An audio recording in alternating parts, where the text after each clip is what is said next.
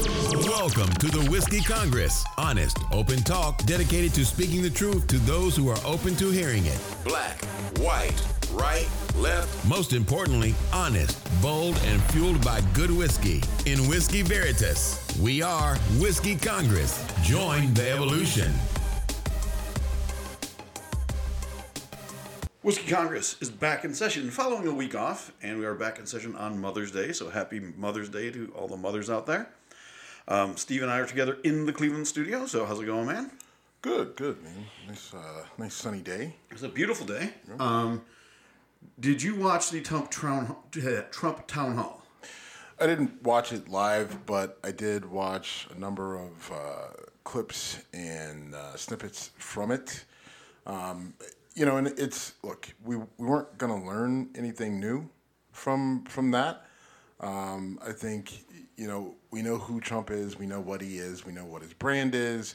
He wasn't offering anything new. Um, I think he did say some things that were interesting that probably don't help him. Um, you know, with certain demographics, but at the same time, I don't think it, it changes anything for him. I think the people who were going to vote for him are going to vote for him. The people who weren't were not. The people on the fence, uh, likely still on the fence, probably didn't get moved one way or another.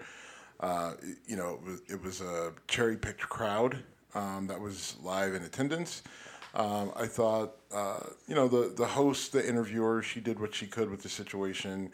And I think CNN put themselves in a precarious position. You know, I mean, I think that they were trying to promote the idea of neutrality and objectivity. Um, but really, you, you know, you just you gave a stage and a platform to a guy who has been known to lie and known to, you know, manipulate, um, just you know, outright. So, you know, it, the question is, well, how how could they have done it? How should they have done it? I mean, at least have a truly neutral audience and not uh, one that's completely, you know, favorable to Trump. Um, you know, it's just like, all right, if you're going to do it and you're going to do it live, then at minimum there should be the potential for it to be uncomfortable for the person, no matter who it was, right? Whether it was Trump or Biden or whoever, you know, that crowd should have been whoever wants to go, go, whether they're, you know, pro Trump or anti Trump or whatever. Um, I think that's a big part of where they lose credibility there.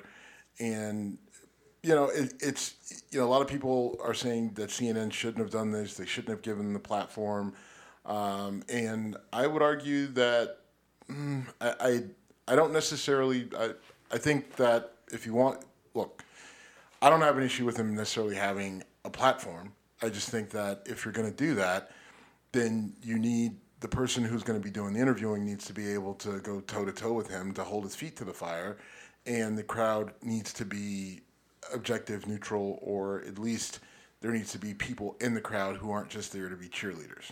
And there was none of that. I mean, it was it was not a true town hall. It was a rally.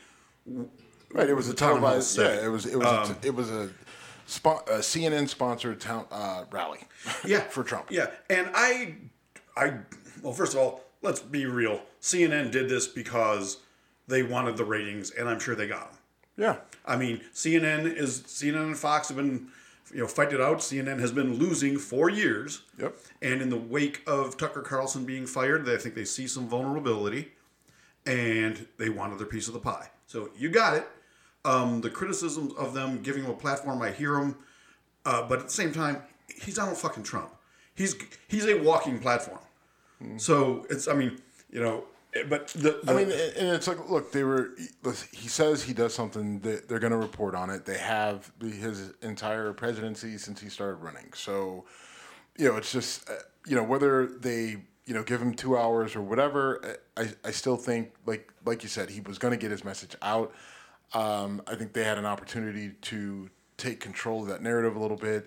I said, get someone that you know was willing to ask him hard questions. Now I'm sure part of the negotiations were no hard questions, and you know it's got to be a favorable thing. And and I think if you're CNN, you're just like, no, we're not doing that. We're, you know, I don't know who would have been the right person to do the interview, right? That works for CNN. That would have that would have really been a good match uh, for him, and not necessarily to argue with him and debate, but just ask ask the question, stay firm, know how to write, ask the appropriate follow up question, um, and also try to keep him on track better than what uh, I think. What was it, Kaitlan Collins? Yeah, Or- something. I, yeah, I honestly don't know her from Right. previous, but she did a good job. and I, I think she may be sliding into that Don Lemon spot at night. I'm not sure, but e- either way, um, you know, I just I, I just think they could have they could have done it better. Um, and you know, they're getting a lot of criticism that they should get. Um, you know, I, I don't. You know, I- don't really watch CNN to begin with, so it's not like this is going to turn me off to them. I, I'm not a big Right. CNN watcher.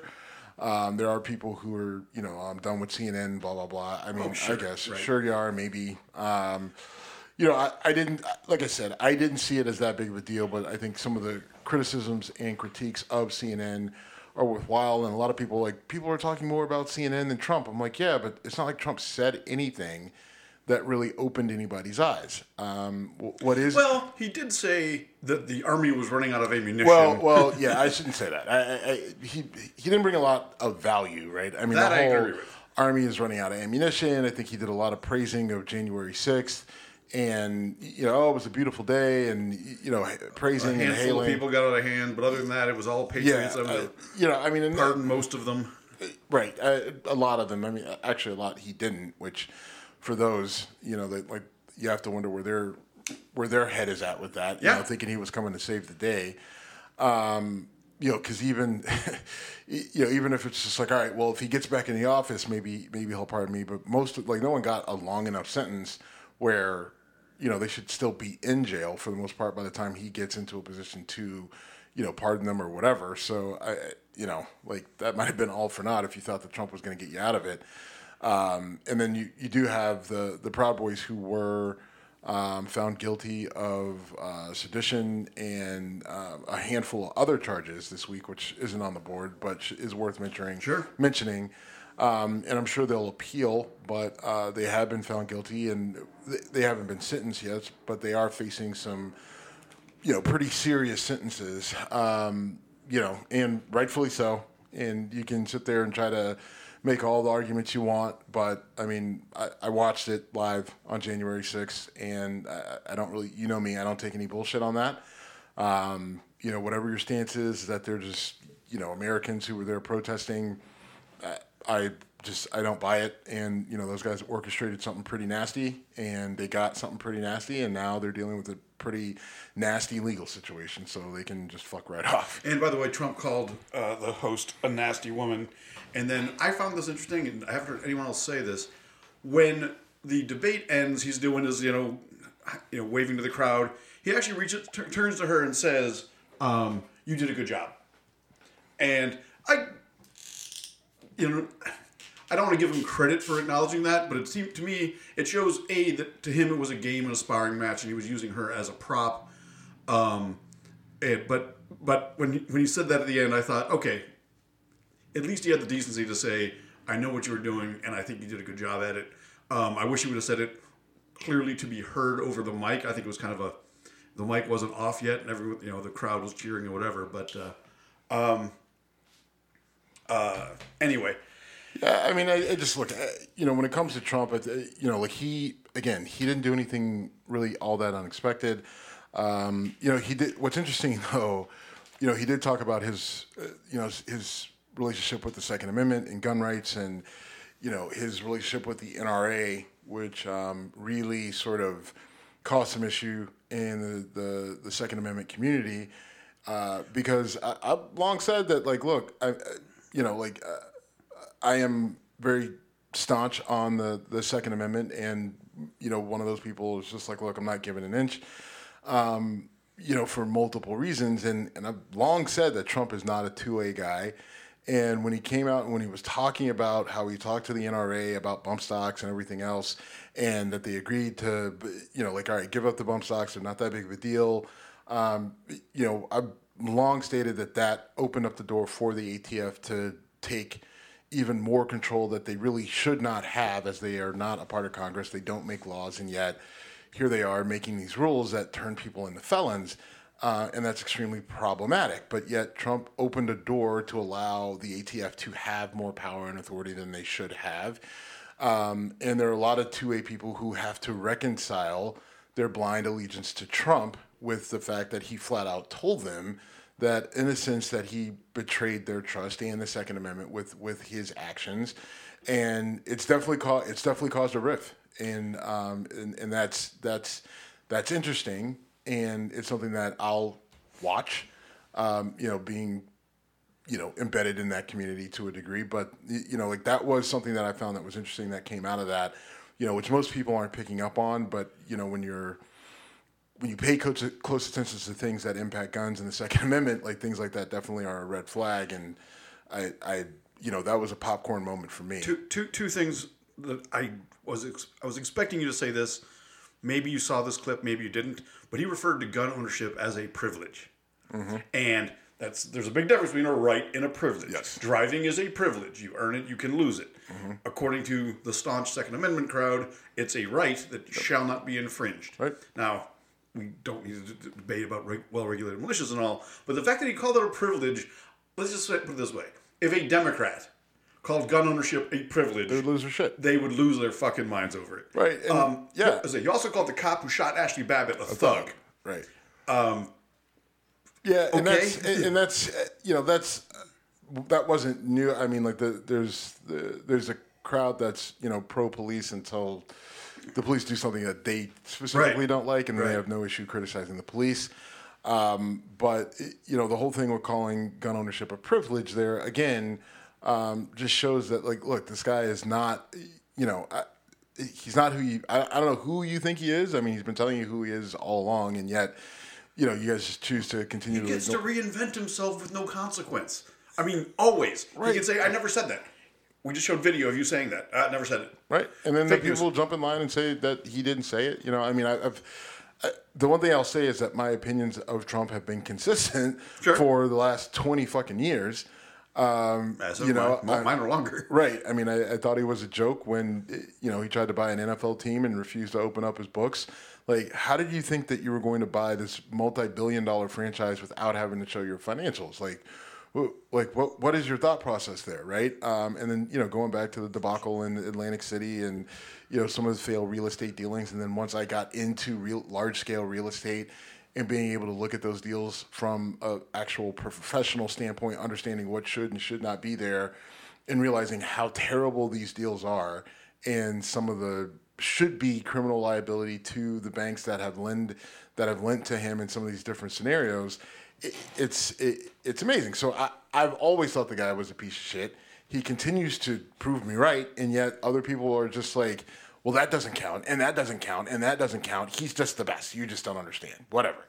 Um, it, it's it's just it's madness. Oh, it is absolutely. And, and again, you, you you saw this.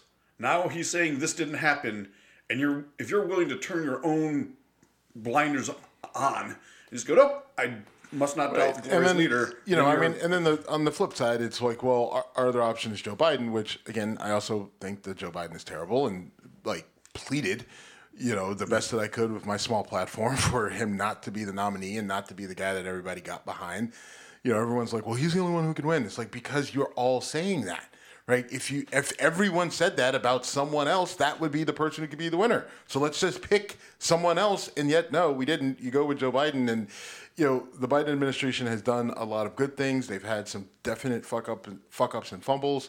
Um, I think that Biden's, you know, a guy who has been in public office at a high level for as long as he has, especially in the age in which he started to come up, was was definitely going to have some skeletons in the closet that were going to be problematic for reelection.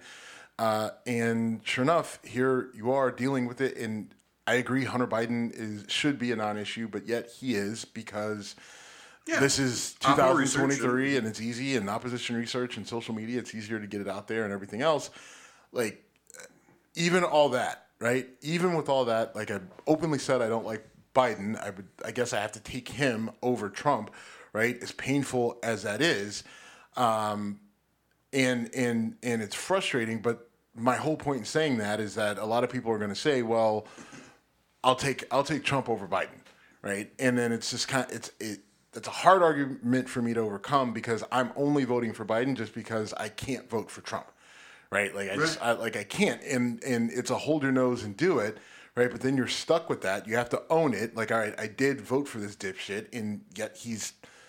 This is why I didn't want to do it, and so it makes it hard to combat when people are just like, "Well, well you voted for Biden." It's like, "Fuck, I know that I did because I couldn't vote for this guy because he's an idiot," and it's just like, "Well, why'd you vote for that idiot?" Because we have a stupid two-party system, and I only had two choices.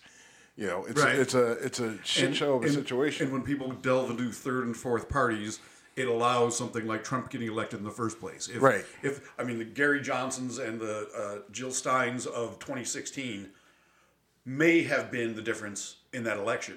Yep. And, and I was, I mean, in 2016, I was on record on this show as saying.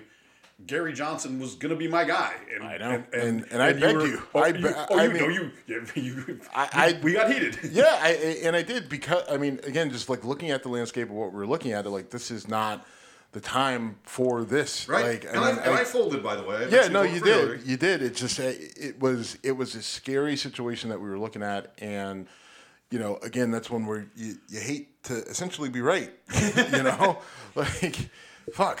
Um, But I think a lot of people don't want Biden to run again, based if uh, if nothing else on his age. And while that might be a form of discrimination, it's also a form of reality.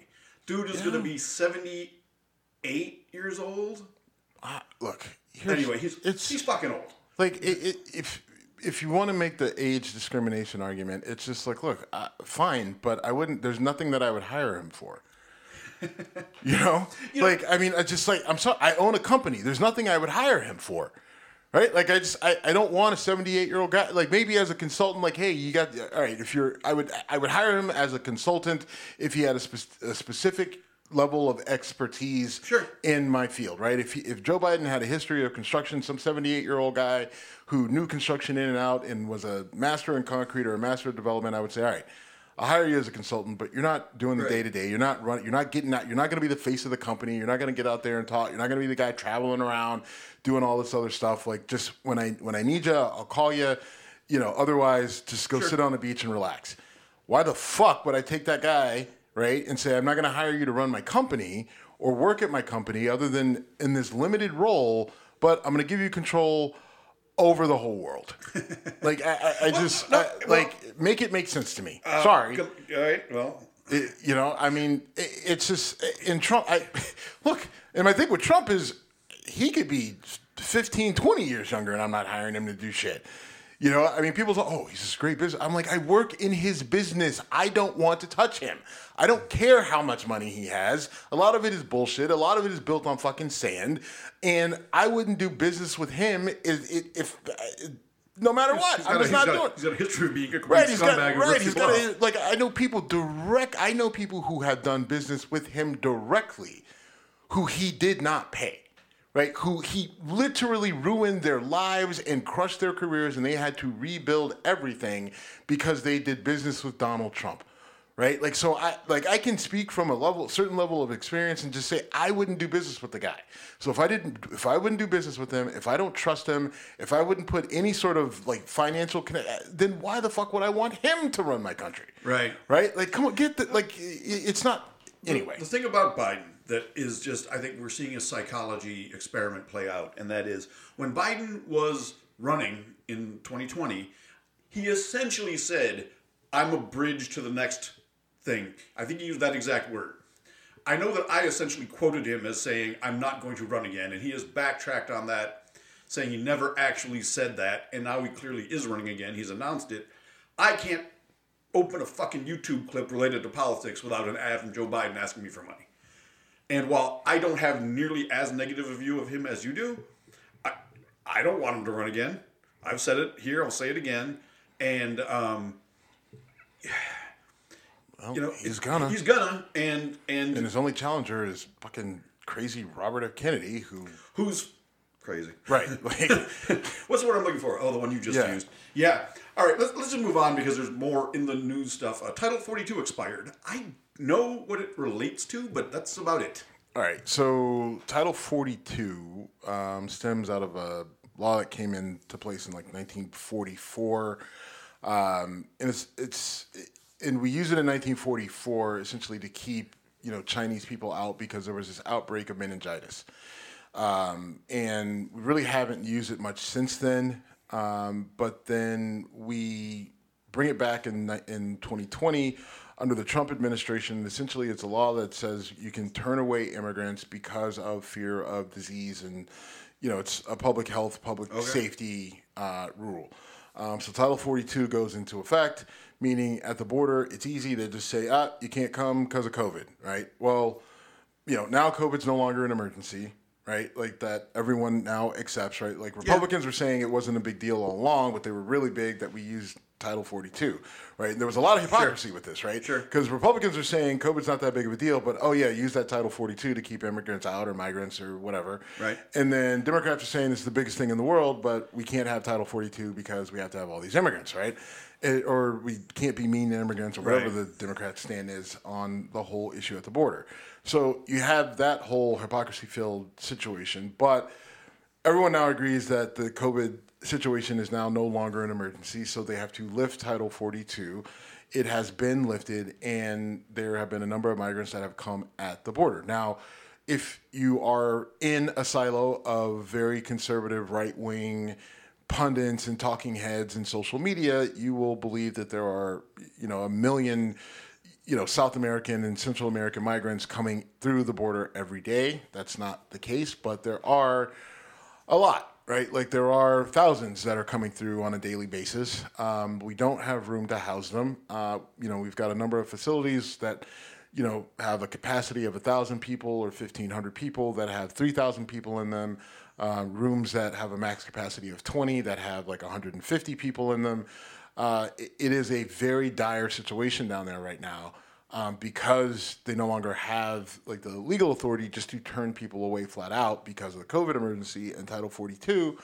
Um, now they have to go through the process. They have to process them, right? And they don't have nearly enough judges, attorneys, social workers, really any. They don't have enough of anything to process Border, them border agents. agent anything right like they don't have enough of anything to process the number of people that are coming through right now um, it is frustrating because you knew that title 42 was going to expire you knew the exact date it was going to expire so you had time for the last i don't know how many months to prepare for this uh, and it looks like the Biden administration jumped the ball, dropped the ball, and and didn't. And they can say that well, they did this, they did that, but it wasn't nearly enough. And and this isn't Monday morning quarterbacking saying, well, let's look and see what there's like. Based off of the numbers of the that they sent down, it's just like, look, you there's we know that there's a good chance that you're going to even if the even if it was only 500 people a day, right? Like they didn't send enough reinforcements in the form of judges, lawyers, social workers, agents, anything down there to deal with what was coming. And so now you have a situation of overcrowding. You have a situation where, you know, like, so the way it happens, like you come across the border, they interview you to figure out if you qualify for, uh, you know, actual Asylum. asylum, or whatever. And then, but all that has to go through an actual uh, um, judicial process. Right, but since they don't have the ability to do it, like they give people a court date. Well, they're giving people court dates for seven years from now, right? Like some, like they interviewed someone, their court date was like 2031 right? Like, so then it's just like, all right, what do you do with them? And you, you process them, and right now it's just they're being released into the U.S., and then hopefully the person shows up in seven years, right, to hear what their status is. And if they don't show up, I don't, it- you know, it's like it's not like we go Yeah, find them, right, right. Like, so, so the policy down there, it, it- it's it's bad, but the the issue is not only do you have these like ridiculously extended court dates, right? Where you know they're five, six, seven, eight years away. But the fact that even in the immediate right now, you have no way to deal with them, house them.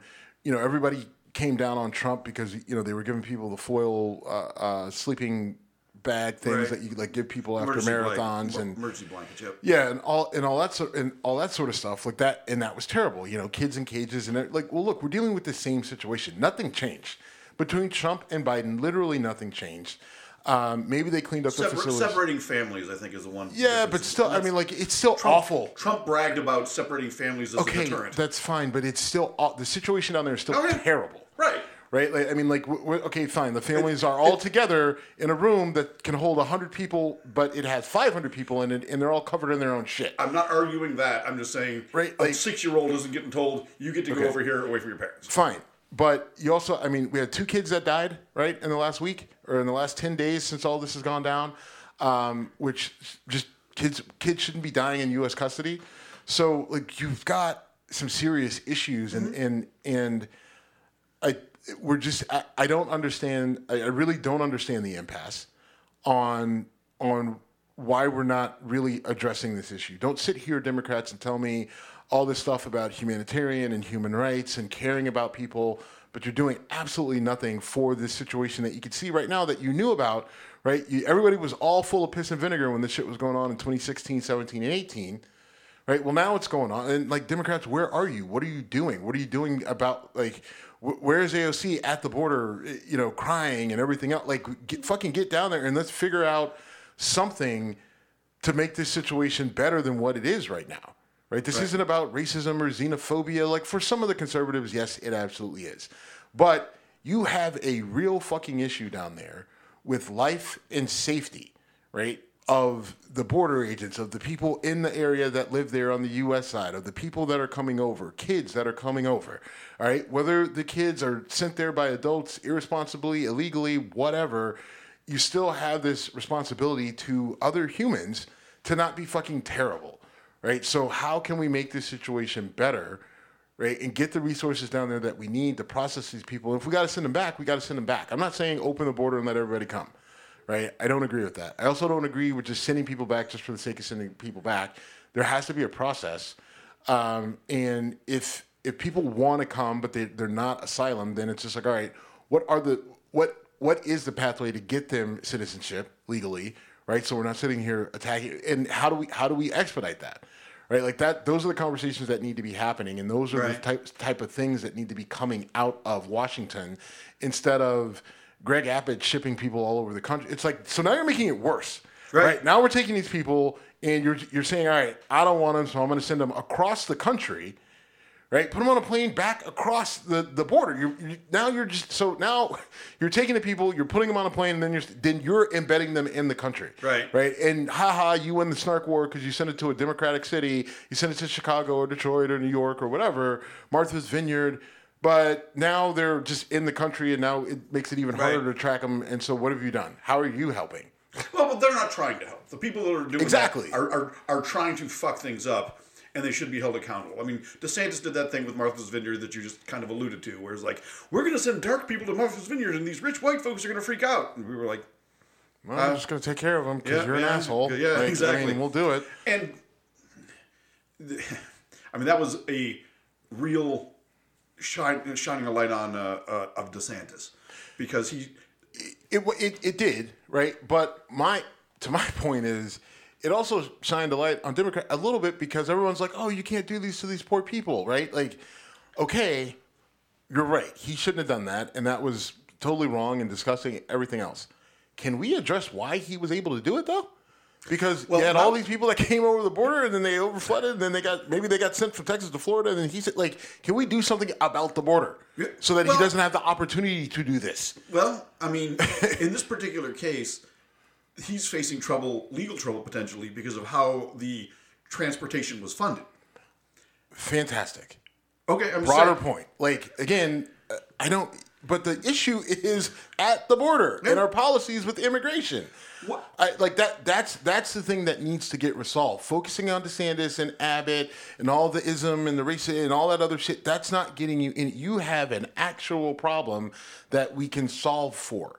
Can we please solve for that? Worrying about how DeSantis did this publicity stunt doesn't. I don't really care if he ever gets. I, I hear you. Just, I, I, I, what you're saying from a logical perspective, something I can't argue with, won't try to argue with.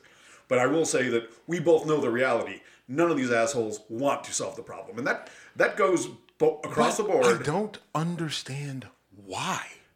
It, it doesn't. It doesn't make sense that no one wants to solve it, because if you solve it, you're a fucking hero, right? Because if you solve it the right way, right, like you have to balance humanitarian with national security, right? Like and like so, if you can, Sure. if if you solve it where you've stemmed the flow of illegal immigration, you create a process of uh, an efficient and humanitarian process for asylum seekers, people just looking to come over legally, and then ways to filter out the people who just shouldn't be here at all. Like, it, yeah, it's a hard task. It is very. It's gonna. It's not an easy fix. It's it, it's not gonna happen overnight. But you're a fucking hero if you do it. So I don't understand Well, why nobody wants to do it. Well, so the I think the elephant in the room is um, the cartels, which you can blame on the cartels or on our country's um, desire to use the products provided by cartels, but they're essentially a foreign military that is causing such havoc in that part of the then- world. So, so I'm gonna say pa- part of that solution has to be the drug war. Whether it's ending the drug war, whether it's fucking in, rolling Abrams tanks into Tijuana, I don't personally endorse that. Obviously, without you need to go to Tijuana. Let's leave Tijuana be. It's a special place for some of us. Well, uh, you know what's funny? You say that though, because Tijuana used to be a playground for Americans, and now it still kind of is. I know people who've been there fairly recently. Different type of playground. But yeah, it, it's, it's become. My, my uncle's lived in Southern California for 35, 40 years. And he would tell me that when his kids were young, that was like one of their favorite weekend, you know, getaways.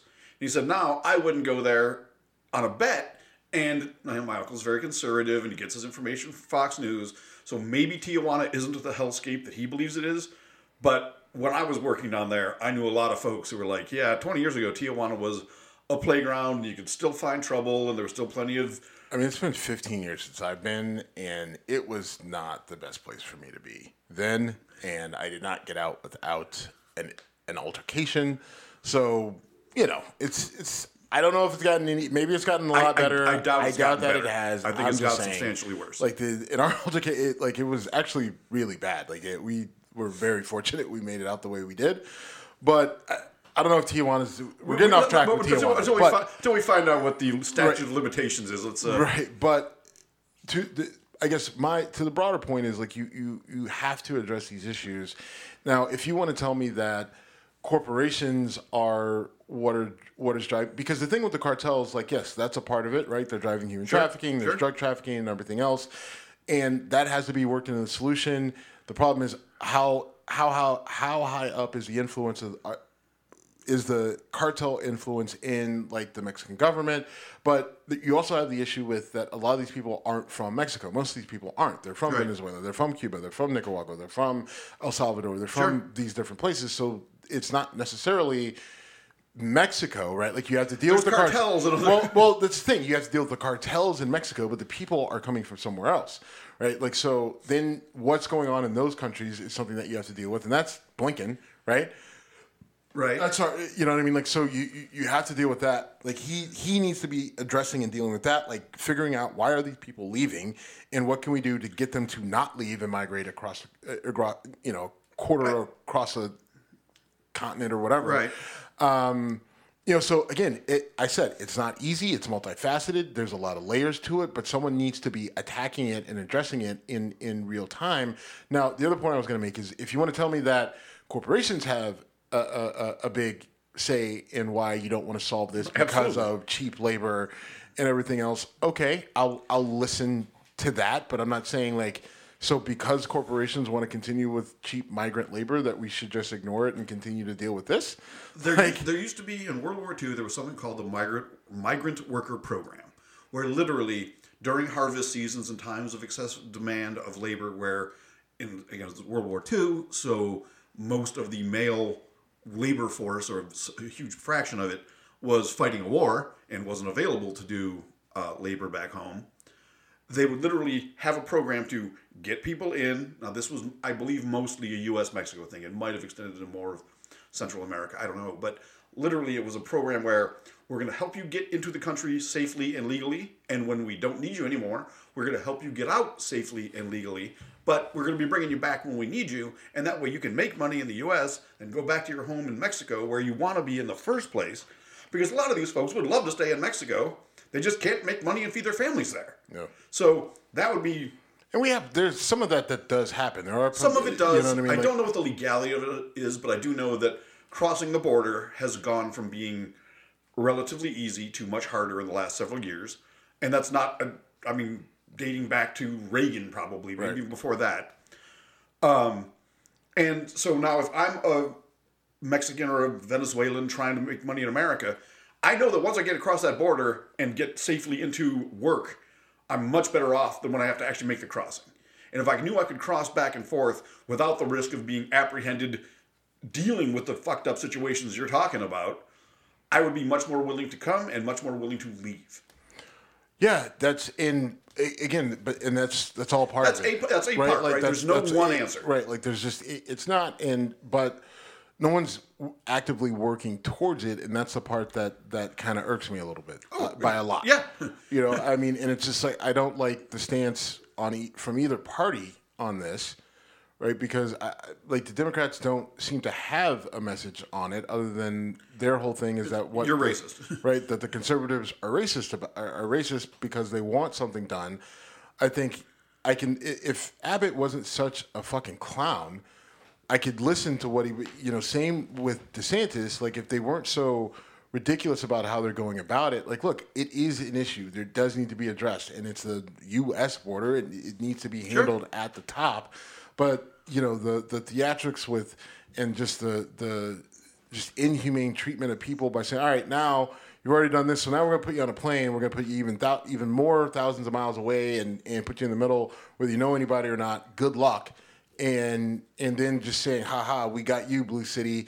Like it's just like, I okay, right. Like, There's plenty know- of blame to go around, and, and I, if anyone, um, if anyone is putting out solutions, I'm unaware of them.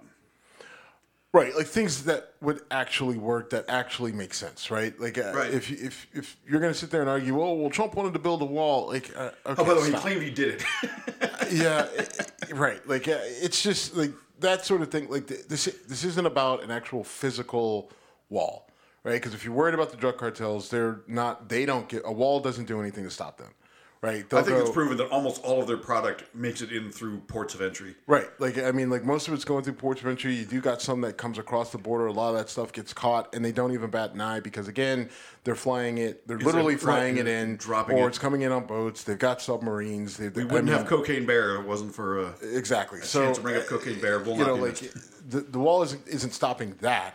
And you know, like, look, an actual physical barrier in some instances makes sense, but you're not going to have a wall that runs purely all all the way across, like the Great Wall of China. Like, just the the terrain says no, Right. Right? Like, and we we already have physical barriers in some spaces, and in other places, you're fucking up the environment. You're fucking up people's actual property that they own. There's plenty of reasons why that doesn't work, but there are other things that could work if we had people that were actually working on those on those actual real world solutions, but they're not. I want to talk about uh, Congress members of Congress actually working to solve a problem, but first I got to bring up George Santos. So George Uh, Santos is Let's. I, I want to do this. The, Okay, the okay, Marine all in New sure. York. Um, So you had a homeless guy, uh, Jordan Neely, who ends up being uh, uh, killed uh, essentially by a, um, a f- retired or former Marine. former Marine. Uh, that's always hard because you're always a Marine. But um, you know, the situation was uh, Jordan Neely was homeless. He uh, had some mental health issues, and he you know was a street performer, but he had definitely some issues with with aggressive behavior and, and dangerous and violent behavior. He was on a train. Uh, you know, threatening people, arguing with people, and uh, multiple people on the train go to restrain him. Uh, the Marine, who I can't think of his name right now, uh, comes up behind him, puts him in a chokehold, holds him in a chokehold for about 15 minutes uh, until they can get uh, the person to calm down. And then ultimately, Jordan Neely uh, ends up dying um, after being restrained for 15 minutes in a chokehold. Um, now, uh, you know, it's he, and so they ended up charging the Marine. Do you have his name? Daniel Daniel Penny. Yeah, Daniel Penny, uh, the Marine. Uh, so he ends up getting charged with uh, second degree manslaughter, um, Right. which in New York I think it's uh, since up to 15 years. Um, and second degree manslaughter in New York is that you didn't intend to kill the person, but the person accidentally died doing something that could have possibly brought along that person's death. So in this particular instance, you've got a Marine holding a guy from behind in a chokehold, which there is the potential for death. It wasn't the Marine's intent, but that's what happened. Now, I believe that the Marine has a good defense here, um, in that like again, his intent wasn't to kill the guy, and after he releases from the hold, they tried multiple things to, you know, Resuscitate resuscitate, him, him. Uh, he, you know, they're they're unable to do so, and Jordan Neely dies. Like so, again, I don't believe that he has the intent. I think he can show that this was an accident. Um, we'll see how that all plays out. I, I personally wouldn't have charged him if I'm the prosecutor. Um, I just believe that the Marine has a good defense. I understand the situation. It's very unfortunate what happened. Um, but it's the, the, the reality of the situation. The guy was being very aggressive on the train. Um, we have video of it, right? Like it's not just the it's not just the Marine holding him. There's two other Yeah. people there trying to get something out of the guy's hand. Um, now, I would argue, like, look, if you're choking me from behind, I'm gonna fight like hell as well to have you not do that to Right, me. sure. Um, so, uh, you know, people saying, "Oh, well, he should have stopped." It's like, look, none of these people were police, and if you're choking me, like I'm gonna fight until the very end because I, I whatever. And the guy was clearly having a break from reality, right? Like he was having a, a mental issue. So I mean, it's it's it's complicated, right? And so like if if it's me, if I'm the prosecutor, I'm not charging Penny. Um, I, c- I can understand why they decided to charge him, but I also think that Penny has a good enough defense where he will make it out of this, but I, I don't know. Well, so I know you almost certainly know who Bernhard Goetz is. Yeah. Okay. If you don't, because you're not old like me, um, Bernhard Goetz was a New York City subway rider back in the early 80s who sharpened a screwdriver and was basically in a spot where a bunch of punks tried to rob him.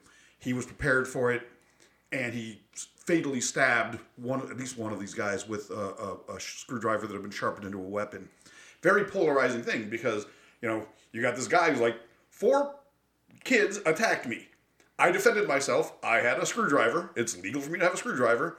In the, if you're in that circumstance and you got someone wigging out on the New York subway, which happens all the fucking time, but it's a tense, awkward situation. If you once you feel the need to go in, you're kind of in until law enforcement Right, arrives. and and the issue is too like again, uh, you know, Jordan Neely is you know being aggressive towards people on the on on the train, and again, they're on the train, so it's not exactly easy for them to No. escape. No. and you know, distances between stops on trains aren't exactly short. Like, I mean, it could be that be happened to me in Boston once. So some crazy Right, fucking I mean, psycho with green be- teeth yelling at me to Right. say I mean, it could be me. 10 minutes between stops, and 10 minutes is a long time for a person that's waking out. And so, uh, you know, this this idea that, that you know, uh, like, look, I understand that people are upset that Jordan Neely was killed. I understand that people are upset that he he had uh, some some mental issues that he couldn't get the help that he needed, um, or refused the help that Right. he needed, or couldn't Sure. see, or whatever. Had stopped taking his medication. He had a hard life. Uh, he also had a very extensive rap sheet, but uh, none of that matters in the moment, right? Like he he was doing what he was doing. People felt the need to defend themselves. Uh, and and it's an unfortunate situation. Now you can make the argument like, oh well, people wig out on trains all the time, and that that's fine. No, it's yeah. not. I mean, like, yeah, people do wig out Yeah. on trains all the time, but we we we're not uh, like we can't be arguing that if someone is making people believe that their lives are in danger, Yeah. that we should just kind of let that go, and and then oh my God, he actually killed somebody, uh, or he punched that lady in the face, or whatever.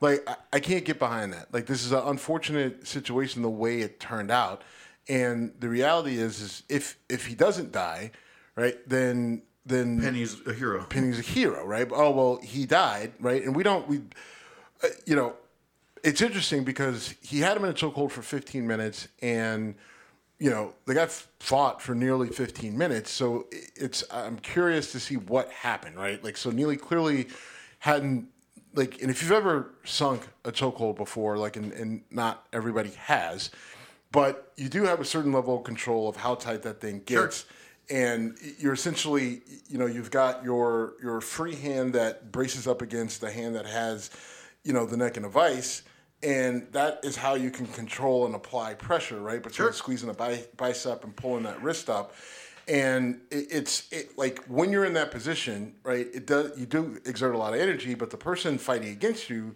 exerts a hell of a lot more right and you can but you have the control over basically how much air they get so it seems like the guy was able to have a good balance of this for an extended period of time until the end. So then the question becomes like, what what happened? Did the the fighting get so intense as Neely started to kind of like black out or whatever that you know Penny ends up applying more pressure than he should have, and then the guy you know passes out and dies or whatever. Were there drugs in his system? I don't know. Um, but what I do know is that the guy was posing enough of a threat where not just Penny, but two other people, which one of the guy was either black or Puerto Rican, that was trying to get the you know thing that was perceived as a weapon out of his hand, right? And we're fighting with him the entire time. I just like it's a tragedy that it happened, but you when we're dealing with people that are posing a threat to other people in public, like we we got to be able to deal with that right. without it being like well, racist because the guy was black. Like, and here's the thing: if Jordan Neely was white, right? The question is, some of these people that are so upset about this, would they be, right? Or is it well? Because it's a black man, then I'm just like I don't care about the facts. I don't care about logic or reasoning or whatever. A white guy killed a black guy, and so it's racist, right? right. And if that's if that's where we're going, like we're gonna have a problem. Well, I, we I, have. I, I want to say one thing. This is not a replay of George Floyd mm, right? No. George Floyd, you got four cops who've got a guy completely immobilized. They chose to stay on his neck unnecessarily until he died. Right. Once you get engaged in this fight, you got someone freaking out. What you just said actually just shows. I don't want this to sound like a douchey thing to say, but what a shitty chokehold Penny had on this guy. Because for it to last 15 minutes, I mean, I've done jujitsu. You've been choked in fights before. I know one, at least one story. When you get a you know a, a, a rear naked choke done right, you got about 10 seconds mm-hmm. until you're but again, unconscious. It wasn't. I wouldn't say shitty. It was okay, the right. Like maybe, art, maybe it was that's right the point. You're trying not again, to trying, trying not to kill him. He's trying not to. It's just like, dude, you need to calm down, right? Like, so here's a way where you, you know, like, let me occupy you in a way that you know keeps you sure. from from hurting other people, and so like you you can you can have a good hold on someone and essentially immobilize them without necessarily choking them off. But then the problem again becomes as they struggle more, right? And they sure. slide, maybe they slide down, right? And you're trying to, mm-hmm. or you know, like they they change their physical body position, um, like that that can impact how you have a hold on it. And like, yeah, am I defending the Marine in this particular instance?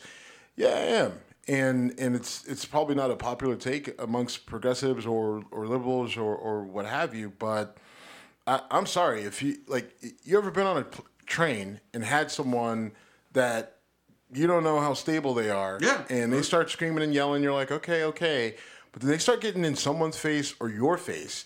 Then once all the red flags and bells and whistles and alarms go off in in, in yourself, right? Like right. this person is posing a threat to me then you, you like we then you got to be able to react. People have to be able to protect themselves, and if they can't protect themselves, and someone else steps in and does it for them, then you know this idea that we're going to hold these people like and treat them like pariahs just doesn't track with me. I'm gonna I'm gonna jump on your um, bandwagon to a degree, and say put yourself in in uh, Penny's the Marines position. If uh, Jordan Neely goes off and waylays a 90 year old lady. And it comes out, oh, there was an ex Marine on the train with this happening, and he chose to do nothing.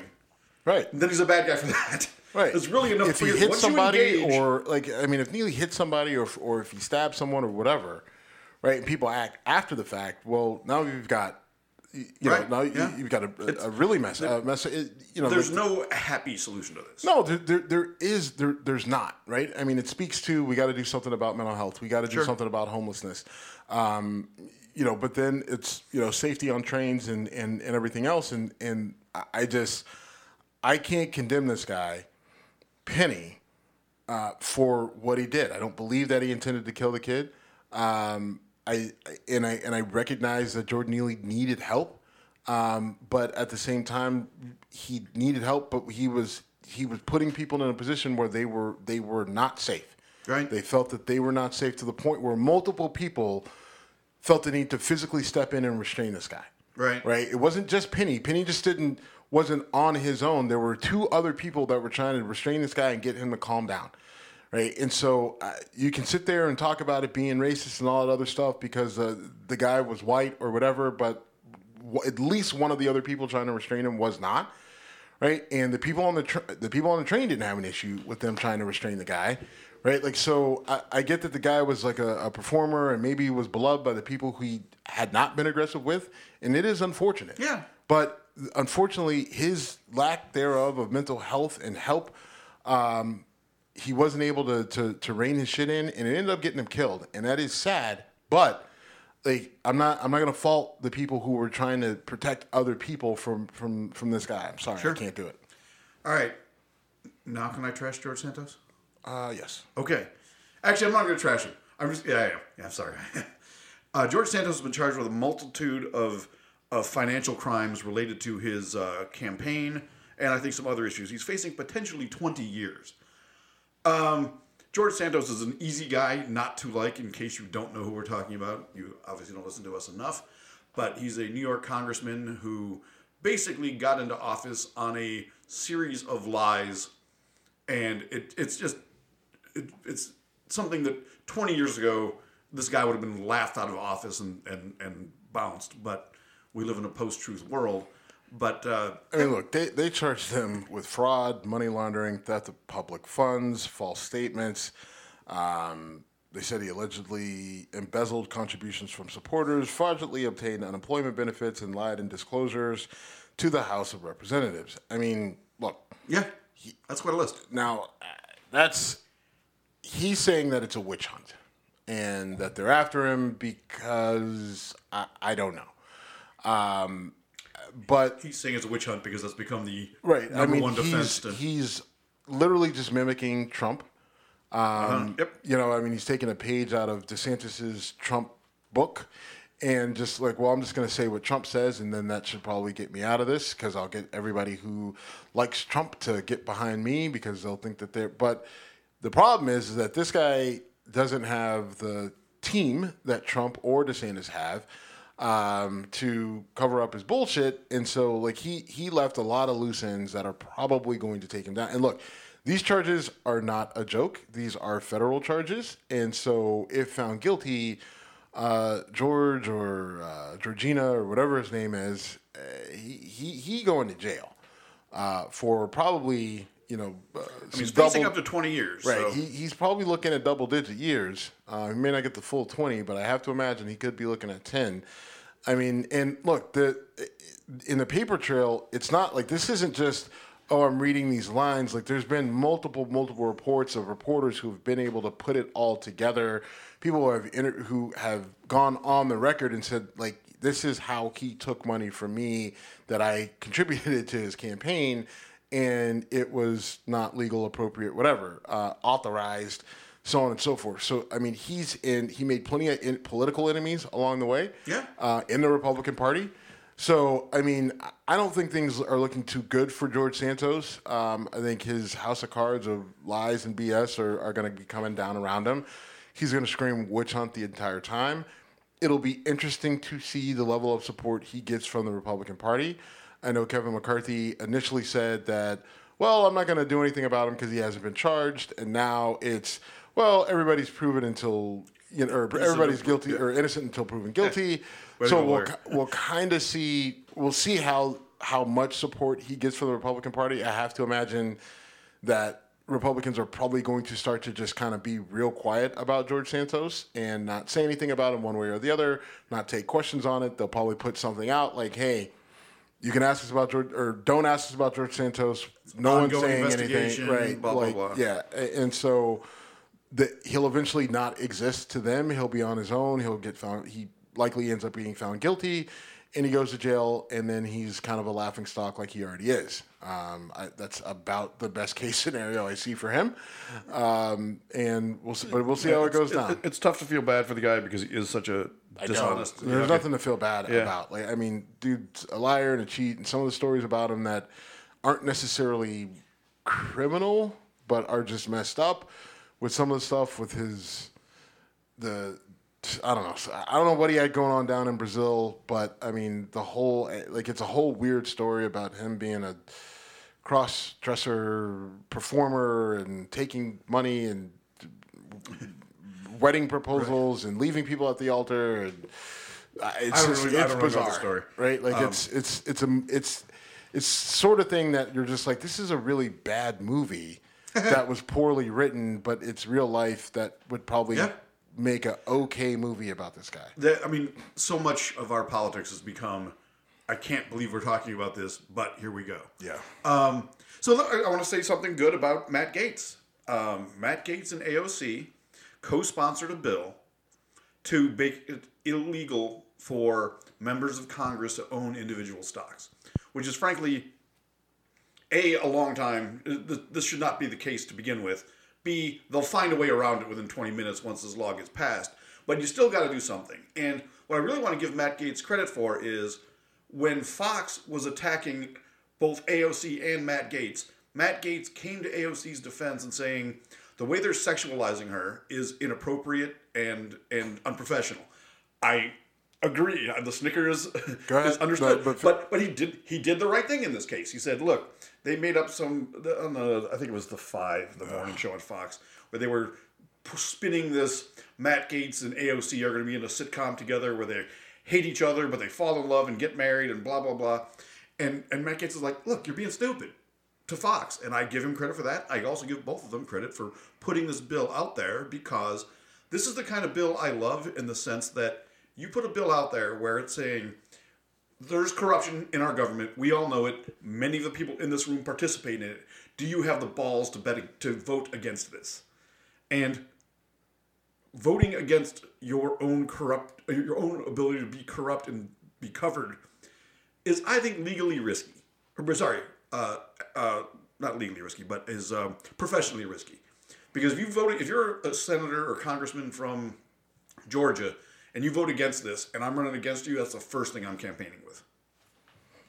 Okay. Well, and this is why you don't run campaigns. Um, this doesn't matter. I, it's it's a nice gesture. I don't even know if this bill ever sees a vote, but if it does, um, it's dead in the Senate.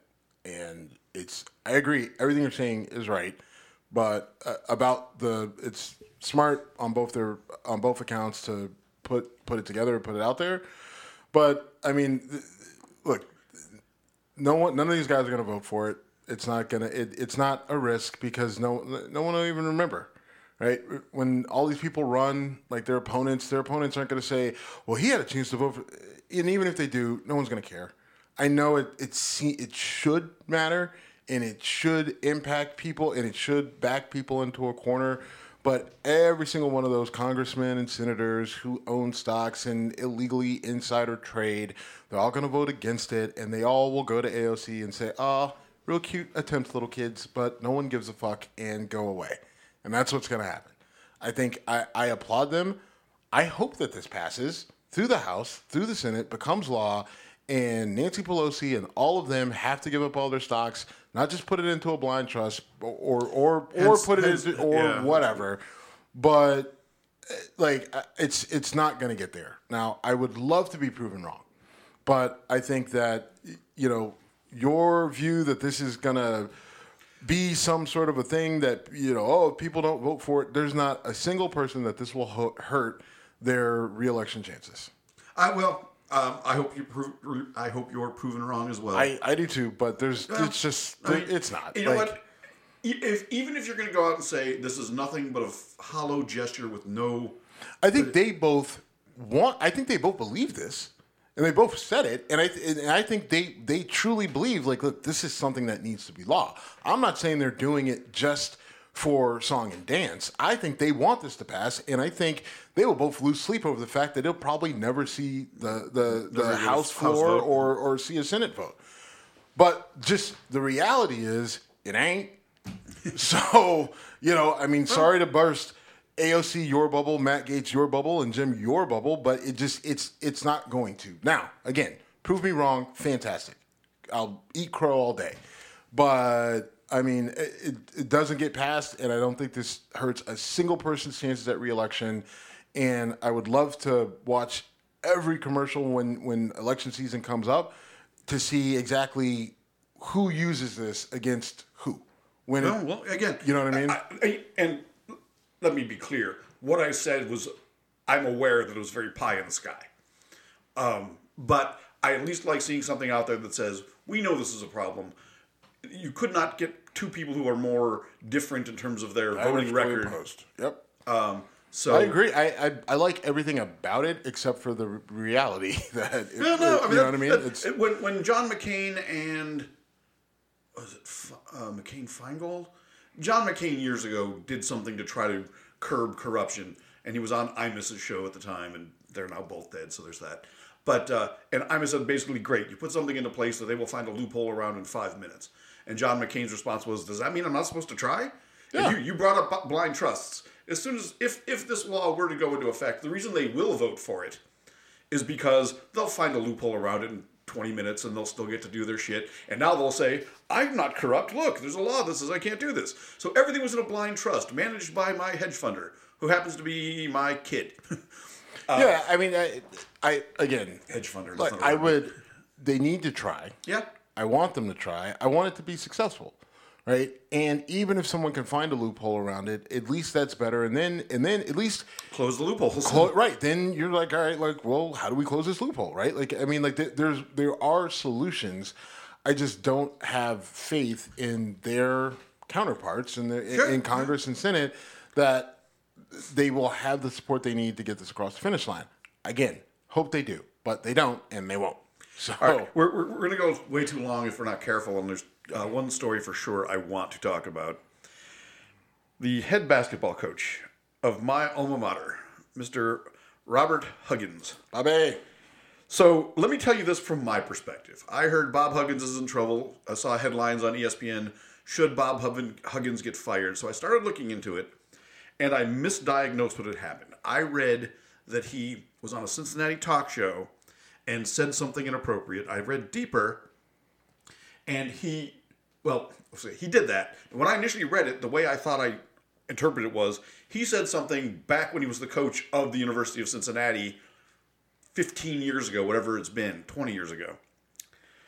Nope, he did it like last week. And what he did was he called the fans of Xavier, he started to call them fags, and then he changed gears and called them Catholic fags as if that made it better. So he literally double clutches. He's about to say something he knows he shouldn't, stops, and thinks, if I just add the word Catholic, that will make it better. He's subsequently been suspended for three games. Um, I I don't want to see every time someone says something stupid or offensive that they're immediately banished for life. So I'm actually, I'm glad the university addressed it.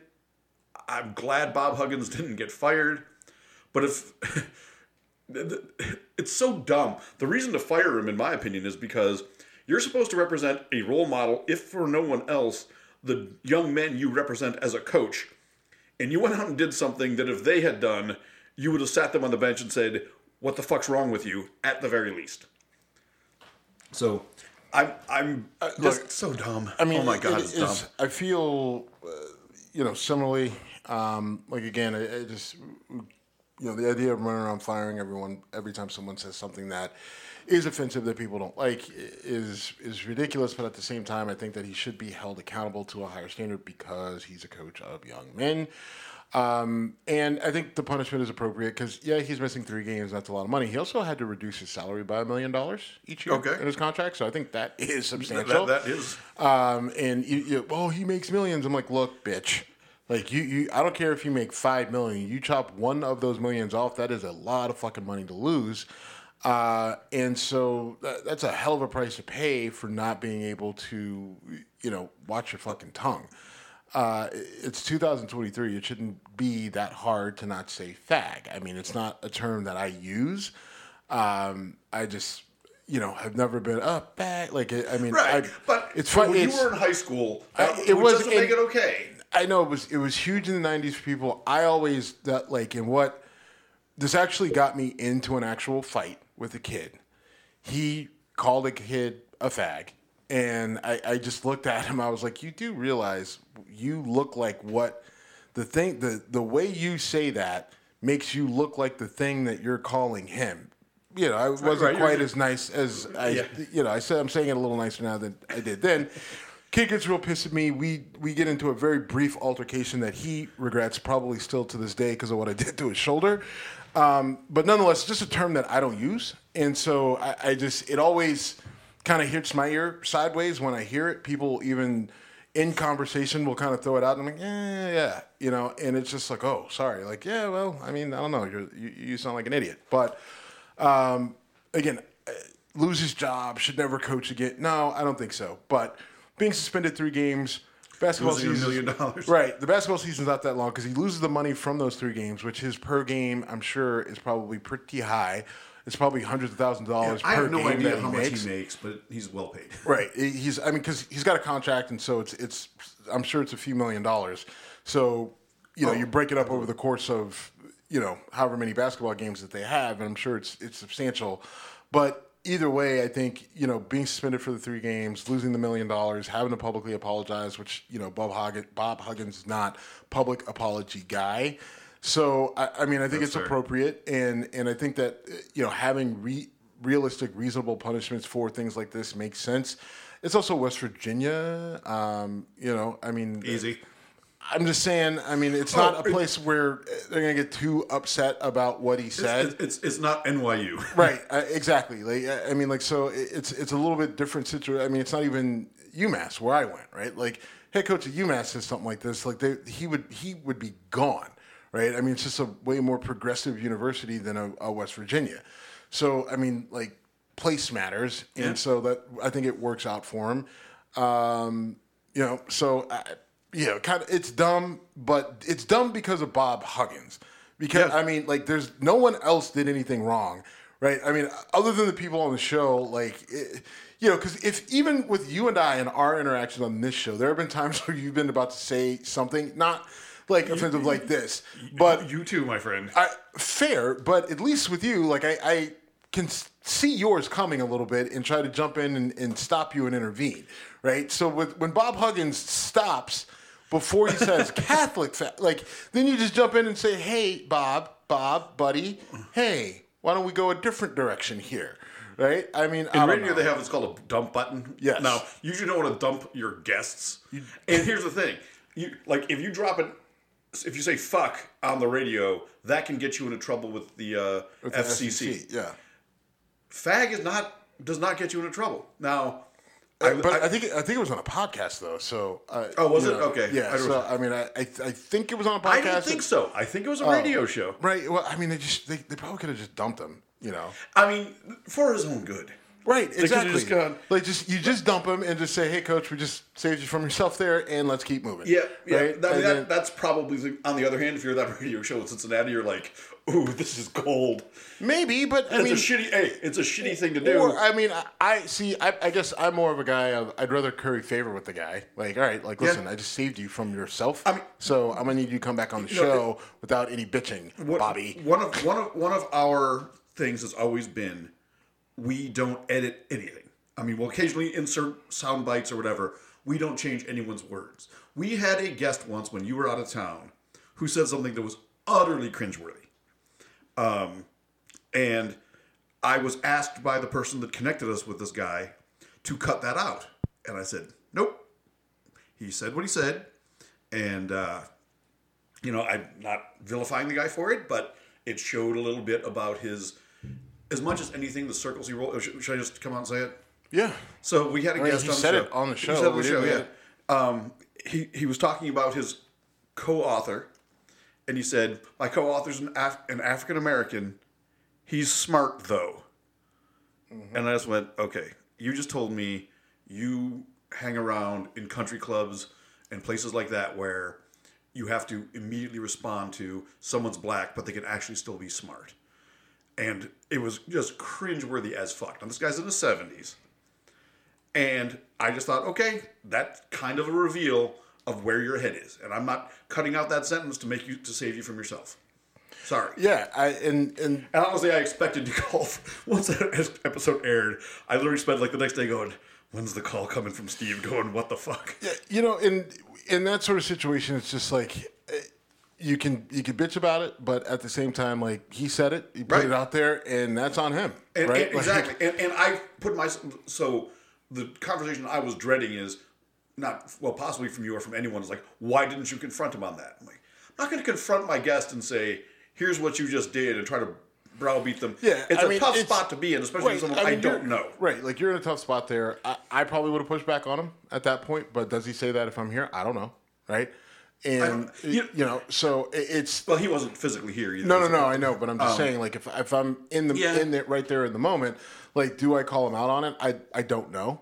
Um, but at the same time, that is something that I I probably would have said. Well, why don't we why don't we You see, it, it- You know? No, I don't. I, I, it, it, when I was, you know, wrestling with this in my head, I kind of felt like a pussy because I didn't push back and say, you know, Yeah. you don't I need to do that. But at the same time, I don't know the guy. If I, it, it, it- could devolve the conversation. It could, but at the same, I think there should be some account. Like I, I think we're going to be people. We're going to bring people on the show. Just because you're our guest doesn't mean that you. And that goes back to what I was saying about Donald Trump earlier, right? Saying things that aren't accurate, that aren't true, or whatever, or that are mm-hmm. just right shitty. Um, you should hold people to account, right? Like, but that is someone who's getting paid on CNN as uh, alleging to be a journalist or whatever. You're not uh, being paid or on CNN or alleging to be a journalist. But I, I personally, in that situation, probably would have said, "What the fuck does that mean? What's your point there?" You probably would have said, "I was just kidding." Like, well, it's a No, shitty I don't joke. think he was kidding. I understand that, but again, we now we're. I can't do anything about it because it, it didn't Right. happen live. But I could just say that's kind of how I think the conversation might have gone, should have gone. But I'm not going to hold. uh, You know, I'm not going to sit there and throw something at you and say you you betrayed me or whatever. But it, for me, it's more on that person, and now Well, we've gone way off yeah, and yeah, over and, and, and, everything and, else. and, and the point was that I didn't take it out, so I didn't save him from himself because his words should be something he's accountable for. And that brings us back to Bob Huggins. Okay, let's wrap this up. We are at Whiskey Congress on Instagram and Twitter. Happy Mother's Day to all the mothers out there. We're done.